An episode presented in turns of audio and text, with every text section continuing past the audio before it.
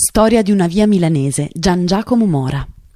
Quante volte a Milano vi sarà capitato di passeggiare nei pressi delle colonne di San Lorenzo?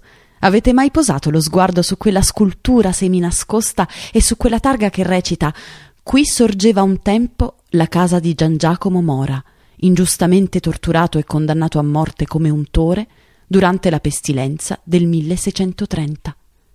La scultura, realizzata dal Menegon nel 2005, raffigura una colonna che ricorda la colonna infame, che ha ispirato al Manzoni il saggio La storia della colonna infame.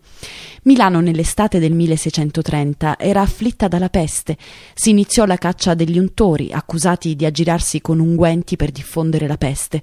Lo storico Ripamonti ci narra di un anziano che prima di sedersi su una panca della chiesa di Sant'Antonio passò il mantello per pulirla, fu ucciso senza pietà.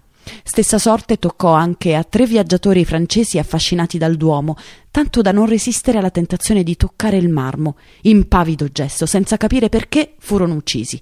La mattina del 21 giugno 1630 venne trovato dell'unguento giallastro in corso di Porta Ticinese.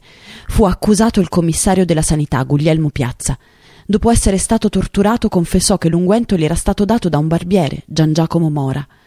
L'ignaro barbiere fu immediatamente arrestato e condannato a morte. Al posto della casa del barbiere fu innalzata una colonna in granito come monito per la popolazione. Solo nel Settecento la colonna fu distrutta. Da monito si era trasformato in onta per la giustizia.